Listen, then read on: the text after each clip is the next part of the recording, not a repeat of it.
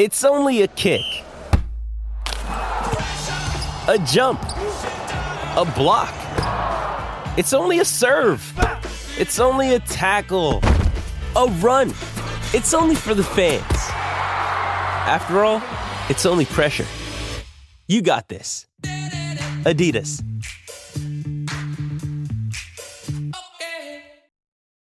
You ready? Showtime. On May 3rd, summer starts with The Fall Guy. Let's do it later. Let's drink a spicy margarita. Make some bad decisions. Yes. Audiences are falling in love with the most entertaining film of the year. Fall guy. Fall guy. Fall guy. That's what the poster said. See Ryan Gosling and Emily Blunt in the movie critics say exists to make you happy. Trying to make it out? Nope. Because I don't either. It's not what I'm into right now. What are you into? Talking. Yeah. The Fall Guy. Only in theaters May 3rd. Rated PG-13.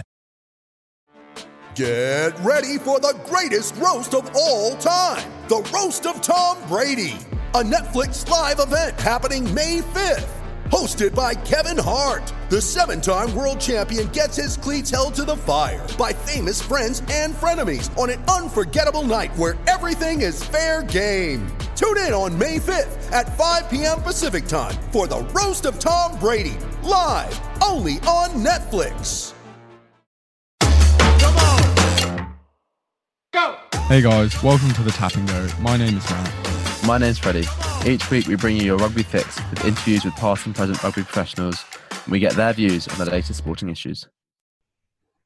Hey guys, welcome back to the Tap and Go, where we talk all things rugby with people from all over the world. To mark the halfway point in this series, we've got something slightly different for you today. This is definitely one for all you die-hard rugby fans with interest in behind the scenes politics of the game. As we're joined by the CEO of World Rugby, Brett Gosper. Brett, thank you so much for joining us today. How are you? It's a pleasure. Uh, I'm good. Thank you very much. For sure. So I guess like with the whole corona situation going on, do you mind giving us a quick overview of what's changed in rugby due to the COVID situation and what's going to well, just a quick overview of all of that. Yeah, look, it's quite complex in the sense that we're looking at what's happening at rugby, obviously all over the world from a global perspective. Um, our main concern is the high loss of revenues for clubs in in the key markets, but also the loss of international rugby, um, which funds the national governing bodies in each country and develops the sport and grows the sport and so on. So the interest is to get back playing as quickly as possible. Firstly, probably with just broadcast revenues because crowds are limited. Unless you're in New Zealand, you'll have seen Super Rugby looks like nothing's ever happened in the world. Um, they're getting 30 to 40,000 people to their games, and you're seeing some great games out there. And obviously, that's generating some gate revenue as well as broadcast. But in most parts of the world, it looks like gate won't come back for a fair for a fair time, and it's a big part of revenues of some governing bodies, and, and in particular, uh, you know, the, the, Rugby Football Union in England and so on. That's a big part of, of their revenues. But one step at a time, what we're looking to do. Uh, The Southern Hemisphere missed their July window um, inbound, which is revenue for the Southern Hemisphere unions. Um, the Rugby Championship has obviously uh, not happened either in the window that it was meant to happen in. So we're looking at a new, almost combined window around October, November, or late October into early parts of December, where we can make up some of that lost revenue with game with a, with a condensed rugby championship in the south, um, and the north is looking to make up one or two games of the Six Nations, plus um, uh, some other fixtures that may happen in October, November as well. So everyone's looking at that uh, again, uh, you know, in order for that to happen, there are some regulations that need to be changed. And a lot of conversations have been happening between ourselves and clubs to try and work out, you know, what's an equitable way of of of, of sharing the pain. In in fact, when we do come back into playing, because the players play for both the club and country, and therefore um, everyone wants them uh, for their purpose of generating revenue, and and and and those club players are mainly salaried by the club, so it needs to be managed in a in a in a in a, in a correct way. So you talk about that. So if you take, say, USA for example, have recently had to declare bankruptcy in their rugby program. How is World Rugby trying to help that those nations recover?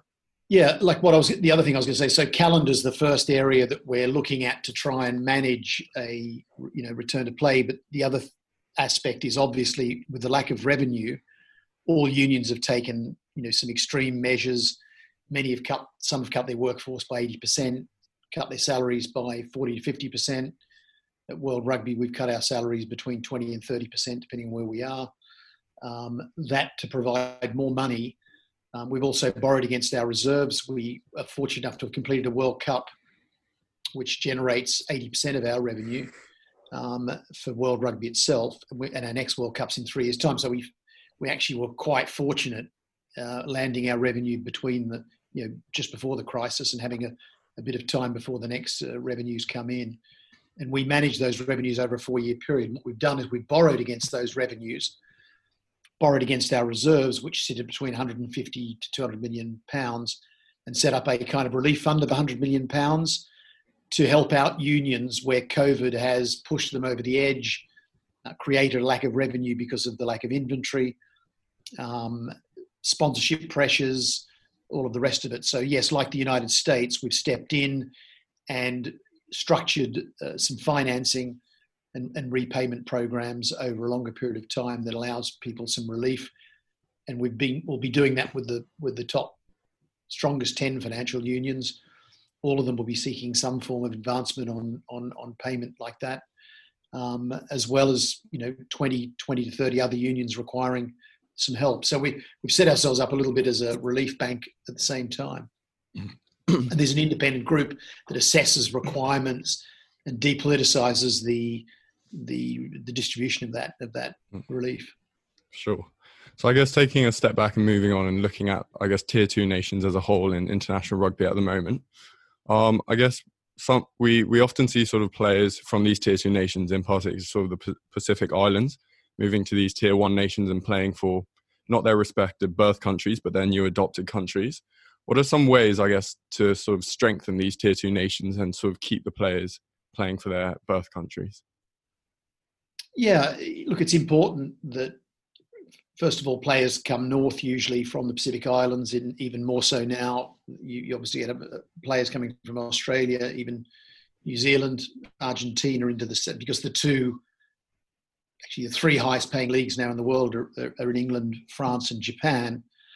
And it's quite right that the players can ply their trade and earn earn money for playing mm, rugby mm, where they can. But what's important for us also is the, the strength is maintained on the international scene. So we've got a very strong World Cup that generates money to develop the game. That's the virtuous cycle that, we that, that we, we hope to re- remain in. So it's important that Samoa, Fiji, Tonga um, retain talent for those international games. So they, they, they're qualifying those players. It's, it's harder now. Um, you know, we've moved the residency rule from three years to five years, so it's much harder to capture to capture those players on a short-term basis by northern unions. That was one move that happened in the last cycle from a governance point of view. So therefore, the capturing of those players would have to happen at a lot earlier age for it to be effective in terms of. Sorry about this, my other phone going. Um, and I think that was a, a strong move in favour of of, of the uh, the unions. But at the end of the day, there will be opportunities either through education, um, future contracts and so on for younger players. They will head into places like England and, and New Zealand um, for the good of those players. And yes, they'll be able to choose whether they want to play, whether it be for the All Blacks, England, or their home nation. And they, these are often economic choices of well-being as well. So you, you, know, you, you can't uh, completely um, a, a avoid that that opportunity for players um, or negate it. So it's a it's a matter of ensuring that there's enough of a reservoir of those local players to provide the competition that's required. Yeah, that's understandable. So obviously the Rugby World Cup happened this year, and on the whole, it was an unbelievable success. But one thing which got noted is that some teams turn up, and it's smaller teams turn up, and it's an honour from them to be there. The past, they are sort of a spectator in the tournament. Is there a way, like they do in sevens, to have sort of a plate or a bowl competition, so like a tier two so countries like Georgia, Italy, to be so they continue playing throughout the tournament? Yeah, the trouble is it's an incredibly complex tournament already where you've got 48 games over a six week period. There are high costs involved with keeping those players in hotels and boarded over the time and and um, you know generally a bit like the Olympics once those to- once their playing days are over rather than leave groups of you know 30 odd players and officials hanging around for a good time and so on. It's actually best to get them on their way, get them back to their to their countries, their clubs, and so on. Um, it avoids any incidents. It cuts cost, and as I said, it's already highly complex. Uh, over ten different centres, forty-eight games over six weeks is incredibly ambitious already. So if you're trying to run in parallel uh, an, another mini competition and so on, um, a you know it, it just the, the, complexity is, is is too much in in, in fact. Um, so you know we have looked at these things in the past but it, it, just doesn't seem to be workable from a logistics point of view. You know we've even had we debate often whether a women's world cup should accompany a men's world cup and there are you know two schools of thought on that a it's another it's, it's highly complex the women should have their own day in the sun um, not not shaded by the men's game. At the same time, other people argue, well, actually having it at the same time with the men's game, you're using the men's game to draw attention to the women's game, and that can help in the short term as well. So you know these are the debates that happen. But again, the complexity of putting both on at the same time is is, is an issue or an element and a cost factor for the host for the host because it's, it, it it costs you know around 240 million pounds to put on a World Cup in England and almost twice that in Japan. So it's a very it's, it's a very costly exercise, um, and you, you obviously need high revenues, which we do fortunately have to to, to to to to push through those costs and make some good good surplus for the sport. Mm. And Freddie just briefly mentioned, I guess, the takeaways that we had from the World Cup, and it was massively positive and so on. It redeveloped the game in Japan, and I guess you publicly stated that you wanted um the USA to sort of bid for the 2027 World Cup. What does sort of um what what does a World Cup bring to sort of a nation like Japan or the USA in the current world? Yeah, look, it's it's uh, again. There's a, there's a, there's always been a desire by rugby, whether it be the the club games, the unions. Everyone knows that the biggest sports market is the United States. Rugby is incredibly reliant and has been up until the Japan World Cup on two broadcast markets. Broadcast is 60% of the revenue of a World Cup followed by sponsorship, hospitality, ticketing, which goes to the local union, is obviously very important as well in helping to pay the costs that a local organizer has to pay to put the sport on. But for World Rugby, it comes from broadcast um, and sponsorship uh, and hospitality in particular. As I said, the ticketing goes to the host union. Um, we are, as a sport, England and France uh, are probably, as I say, 60% of the broadcast market versus you know the rest of the world in terms of revenues. Therefore, Japan was chosen a to develop the sport in Asia as a participation sport, but also to develop a, a broadcast market. It's obviously the third biggest industrial uh, country in the world. Um, it is, or the third biggest economy, um, and a very big broadcast market. And at this Rugby World Cup, it was the number three broadcast score, which in terms of revenues, it went from earning us about two and a half million dollars in England to about 30 to 40 million in Japan. So if we can sustain that, we've got a third broadcast market for World Cup now, which sits pretty much comparably alongside England and France for a broadcast contract. They sit a bit higher than that, but it's in the, it's in the ballpark. The United States is the other big broadcast market that we'd love to tap. And until you, our belief is either the US team has to get into a semi-final at least, or win a World Cup to really engender the interest of the, of the nation. But what can really accelerate that, as it did for FIFA, was actually them hosting World Cup in their own market. Now, that has to be voted by council. That has to be bid against other other countries that would feel that they definitely want to host a, a, a World Cup too. So it's not something we can orchestrate. It's something we can encourage and something that we can hope for. And and what we know is if the US become a host of a World Cup, there'll be a lot of effort in developing their team to do well as as we helped Japan develop their side to be competitive from England. Actually, prior to the England World Cup in 2015, they did so brilliantly, beating South Africa. Should have gone into the semi-finals. Really, they were the first side to win the number of games that they did not go into a quarter final on points but then they made up for that in Japan and so on. But that was a program over about 10 years to develop that side because what we know is you can develop a broadcast market when, as Japan showed, the national team does well.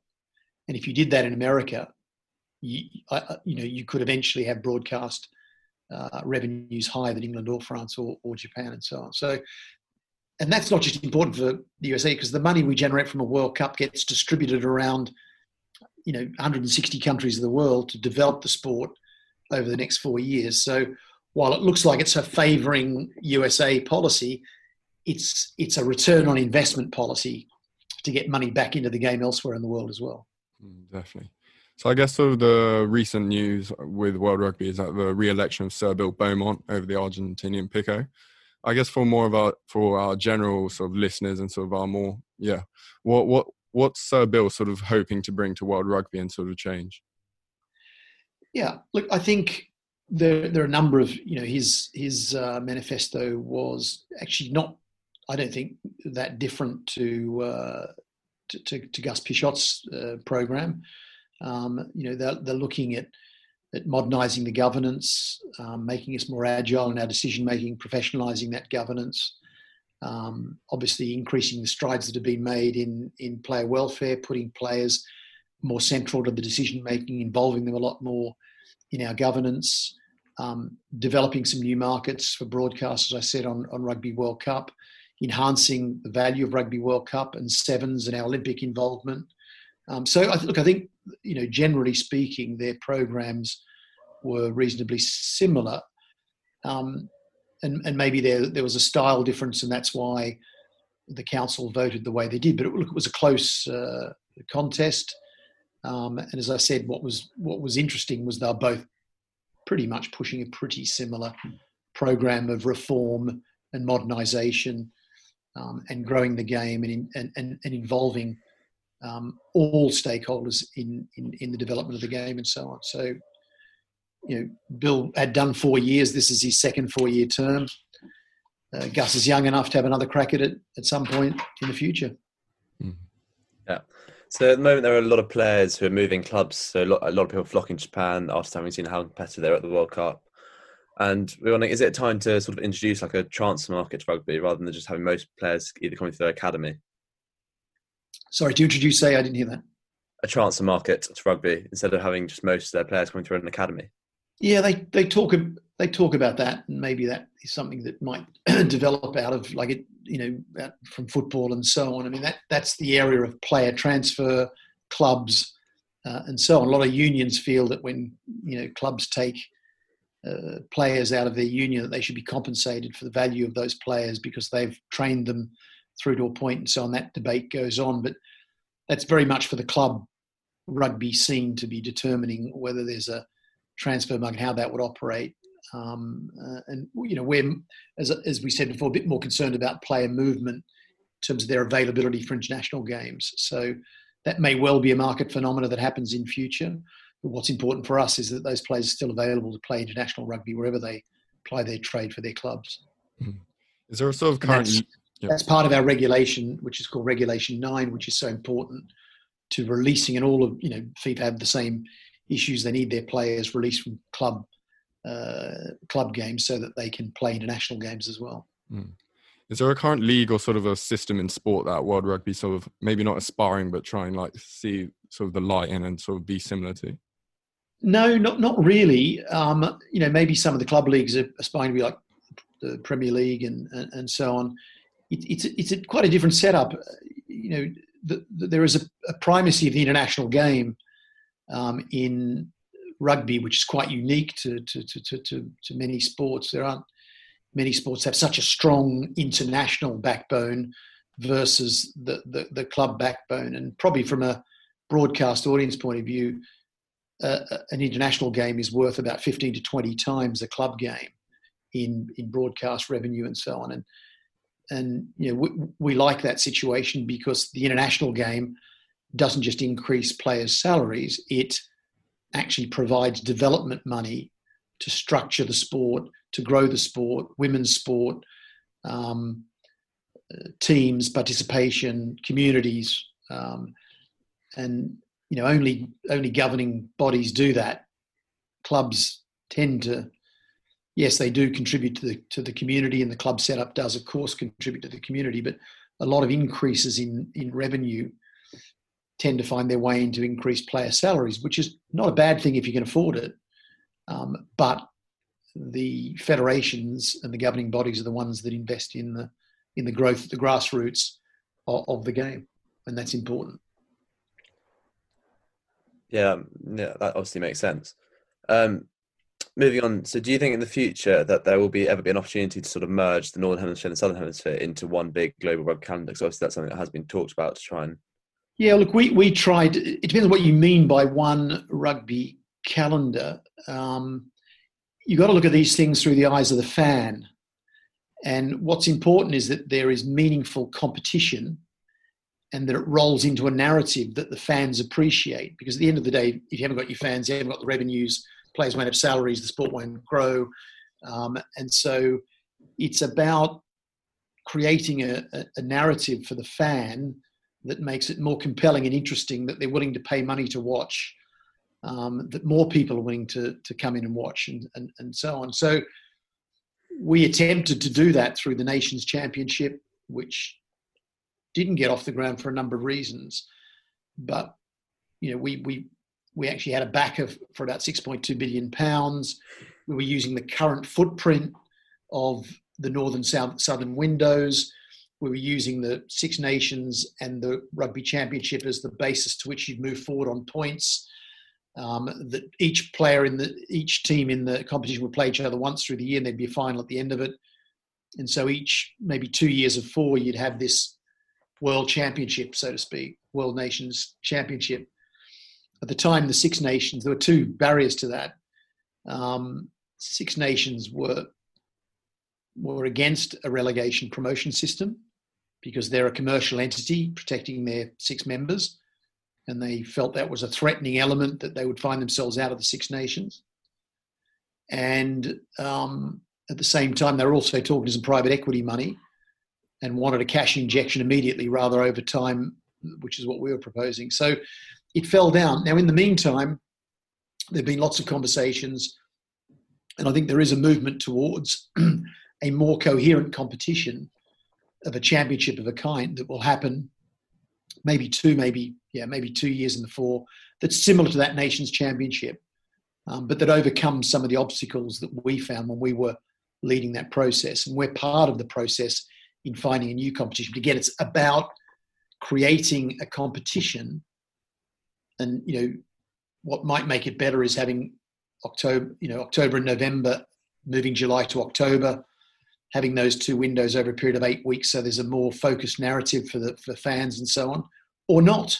You could still do what we were doing, which is have the Six Nations, have the nations, and then have them come together in November in some form of playoff that gives you a world champion in two of the years. At the moment, the November window, the problem is it's just fixtures. They're great fixtures, and no, there's no such thing as an unmeaningful test match, but it's more meaningful if it's part of a roll up of a competition and that someone can win a competition at the outset. And that's what you're trying to solve. Both July and November have no competition meaning, and therefore it, it doesn't come at a higher interest level for fans. And that's what they're looking to solve at the moment. Do you think there's ever a window, say, for on the club scale, to have sort of the winner of the Heineken Cup plays the winner of the Super Rugby? Well, that's another thing that's being looked at. I think it's being looked at both by World Rugby and by the clubs. Is is there the possibility, and again, it might be once every four years, um, is a, a, Club Rugby World Cup, and a Club Rugby World Cup would you know benefit from the IP of, of the Rugby World Cup brand, or is it just a simple championship playoff by the top four or eight teams uh, around the world that happens also each point. That that's being looked at. That that will happen at some point. It'll be in the, the club part of the calendar, and and something I'll have to give every four years to make that happen. It might be a truncated version of of, of one of the existing competitions, but some somewhere they'll room will be need to be found in, in, in the club area of the of the calendar. Trouble is, we haven't got enough weeks to do everything the clubs and the internationals would want to do to earn money. And at the same time, you've got to be careful because more games don't mean more money. You want to you want the specialness of international rugby to be retained. You don't want it to be saturated, and you also don't want to saturate the players um, because those key players um, can be worn out very quickly if they're not managed in terms of their own player welfare and the frequency and intensity of the games that they're playing. So I guess on that topic of clubs and Super Rugby, at the moment we see sort of the All Blacks sort of perhaps going their own way. We see South Africa perhaps getting almost pushed out, and Australia sort of in this limbo state where they don't know if they want to join the All Blacks or sort of become independent. And never mind sort of Japan and Argentina. Where do you see, I guess, with all the five nations, where do you see Super Rugby, well, I guess the nations within Super Rugby go in terms of club?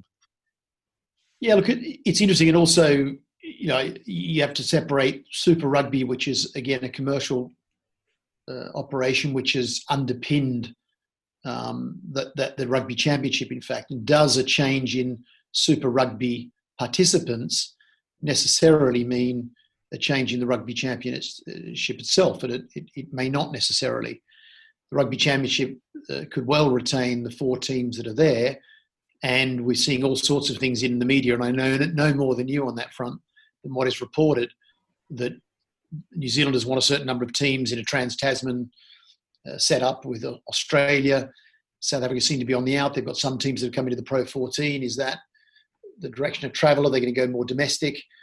Um, are they going to debase somewhere else in the southern hemisphere a team that might be in the rugby in the Super Rugby?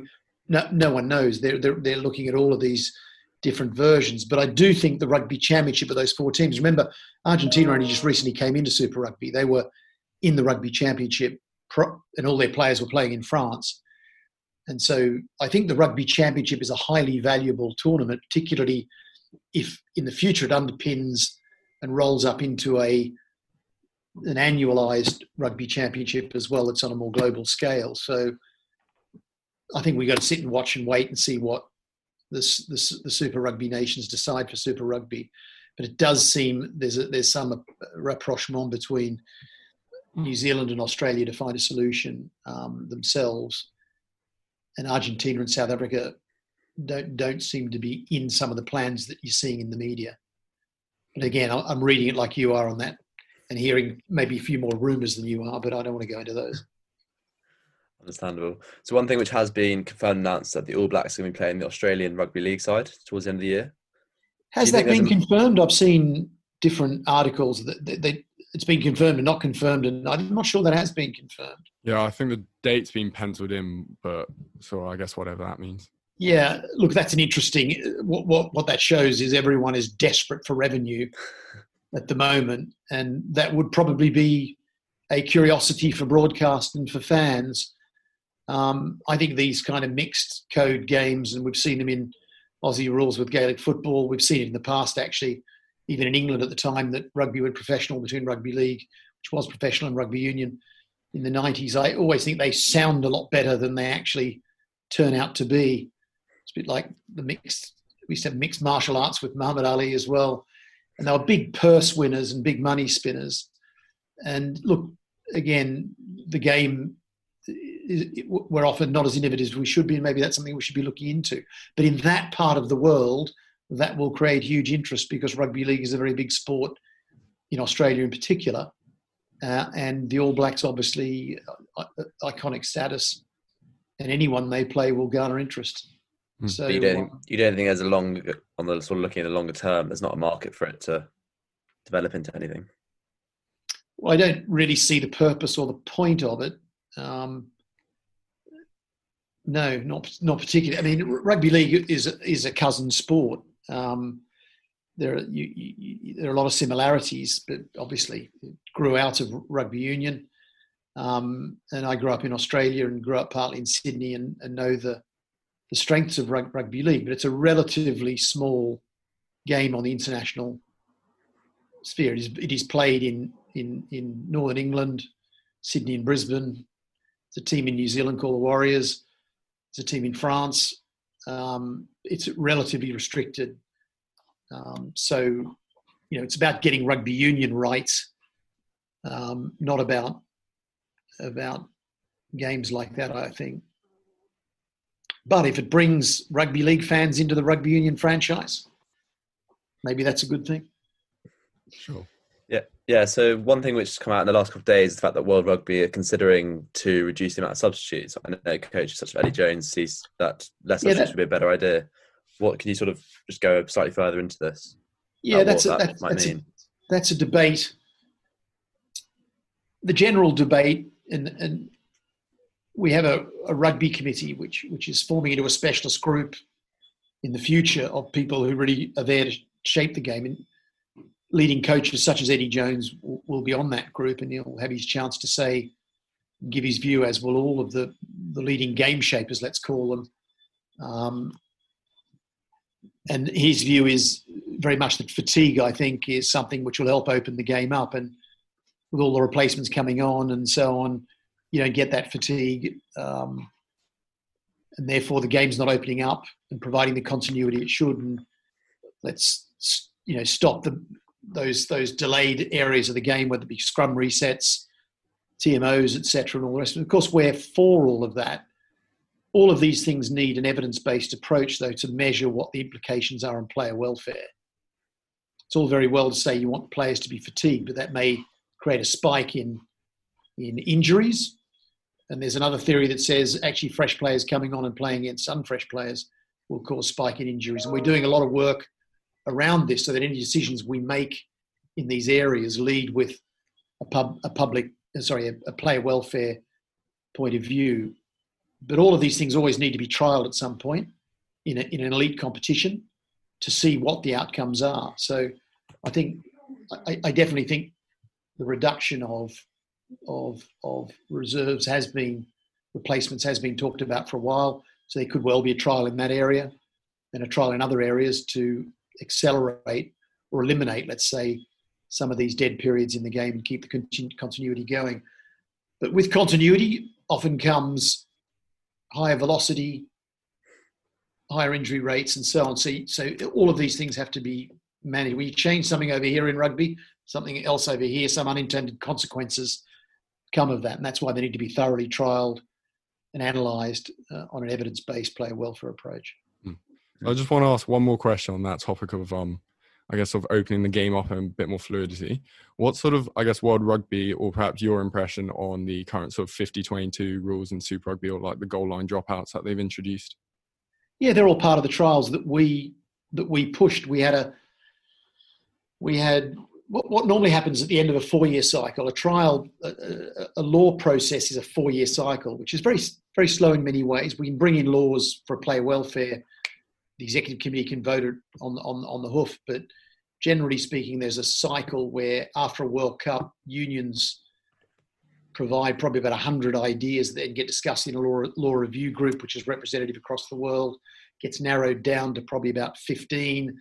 They get trialled in certain competitions. Then it becomes a northern trial, southern trial, global trial. And in the year of a World Cup, no trials because you want everyone operating under the laws of the game that will be under under under a World Cup. So, uh, you know, it's now I've gone down a rabbit hole there. What were, what was the original question? You so were. does World Rugby see the does World Rugby see the current sort of changes with the 50? Yeah, so those changes. So what I was going to say, so that's the normal law trial process, but we had our first player welfare led law session about a year and a half ago, there was a series of of tragic deaths in the French game. Um, we'd never seen a, a, a, spike such as that in any country, and there was a series in France that led us to do a forum of law change that was entirely the objective was to reduce the injury rate rather than make the law test it to ensure that it hmm. doesn't spike injuries. This was let's design some laws that will actually reduce injury rates and so on. And actually, the the 50-20 or the 50-22 or whichever way you want to call it was one of those such laws. And there are trials being happening in France at only tackling waist height. There's a whole series of trials happening in different competitions that are addressing the how to reduce injury rates. And the 50-20 law is one of those because it obviously uh, requires you to p- pull your put your wingers back on the touch. It opens some spaces. There's a few less uh, collisions and so on. Um, it's more about evasion than running through. Uh, and so you know, these are small modifications that we're hoping, and that's in trial in the Super Rugby. At the end of the Super Rugby season, we'll have all the stats that show what did it do to concussion rates, what did it do to collision rates, breakdowns, etc. So each of these are analysed absolutely thoroughly to work out what effect they had on the game, and they'll have some effect that we didn't intend somewhere else that may be positive or negative as well. Yeah. So that's one example of that. Yeah. Well, I've personally loved it. But uh, Brett, I just wanted No, to it's say, great. I think it's, you've seen some. I saw on the weekend there's some some really good kicking yeah, in that way yeah. that you can see the wingers having to drop back, and yeah, it makes it more interesting. Now, it was a rugby league idea, and there's some ideas that that that will that will steal from rugby league, as um, I'm sure they steal a few few of ours. Um, but that's that's a, a good one to open the game up. Sure. Well, Brett, I just want to say, like, thank you very much for coming on our podcast. It was fascinating to hear, I guess, all about sort of what's going on underneath rugby and sort of supporting rugby as a sport that we all love and sort of what's going to happen in the future. So, thank you. That was Yeah, my pleasure. very much.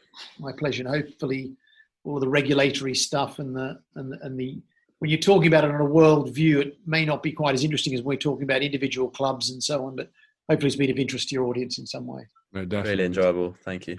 Details, Thank you very much definitely. indeed. Thank Good luck, you. guys. Come on! Come on! Sports Social Podcast Network. Hello, it is Ryan, and I was on a flight the other day playing one of my favorite social spin slot games on chumbacasino.com. I looked over the person sitting next to me, and you know what they were doing? They were also playing Chumba Casino. Coincidence? I think not. Everybody's loving having fun with it. Chumba Casino is home to hundreds of casino style games that you can play for free anytime, anywhere, even at 30,000 feet. So sign up now at chumbacasino.com to claim your free welcome bonus. That's chumbacasino.com and live the Chumba life. No purchase necessary. Group. Void were prohibited by law. See terms and conditions. 18 plus.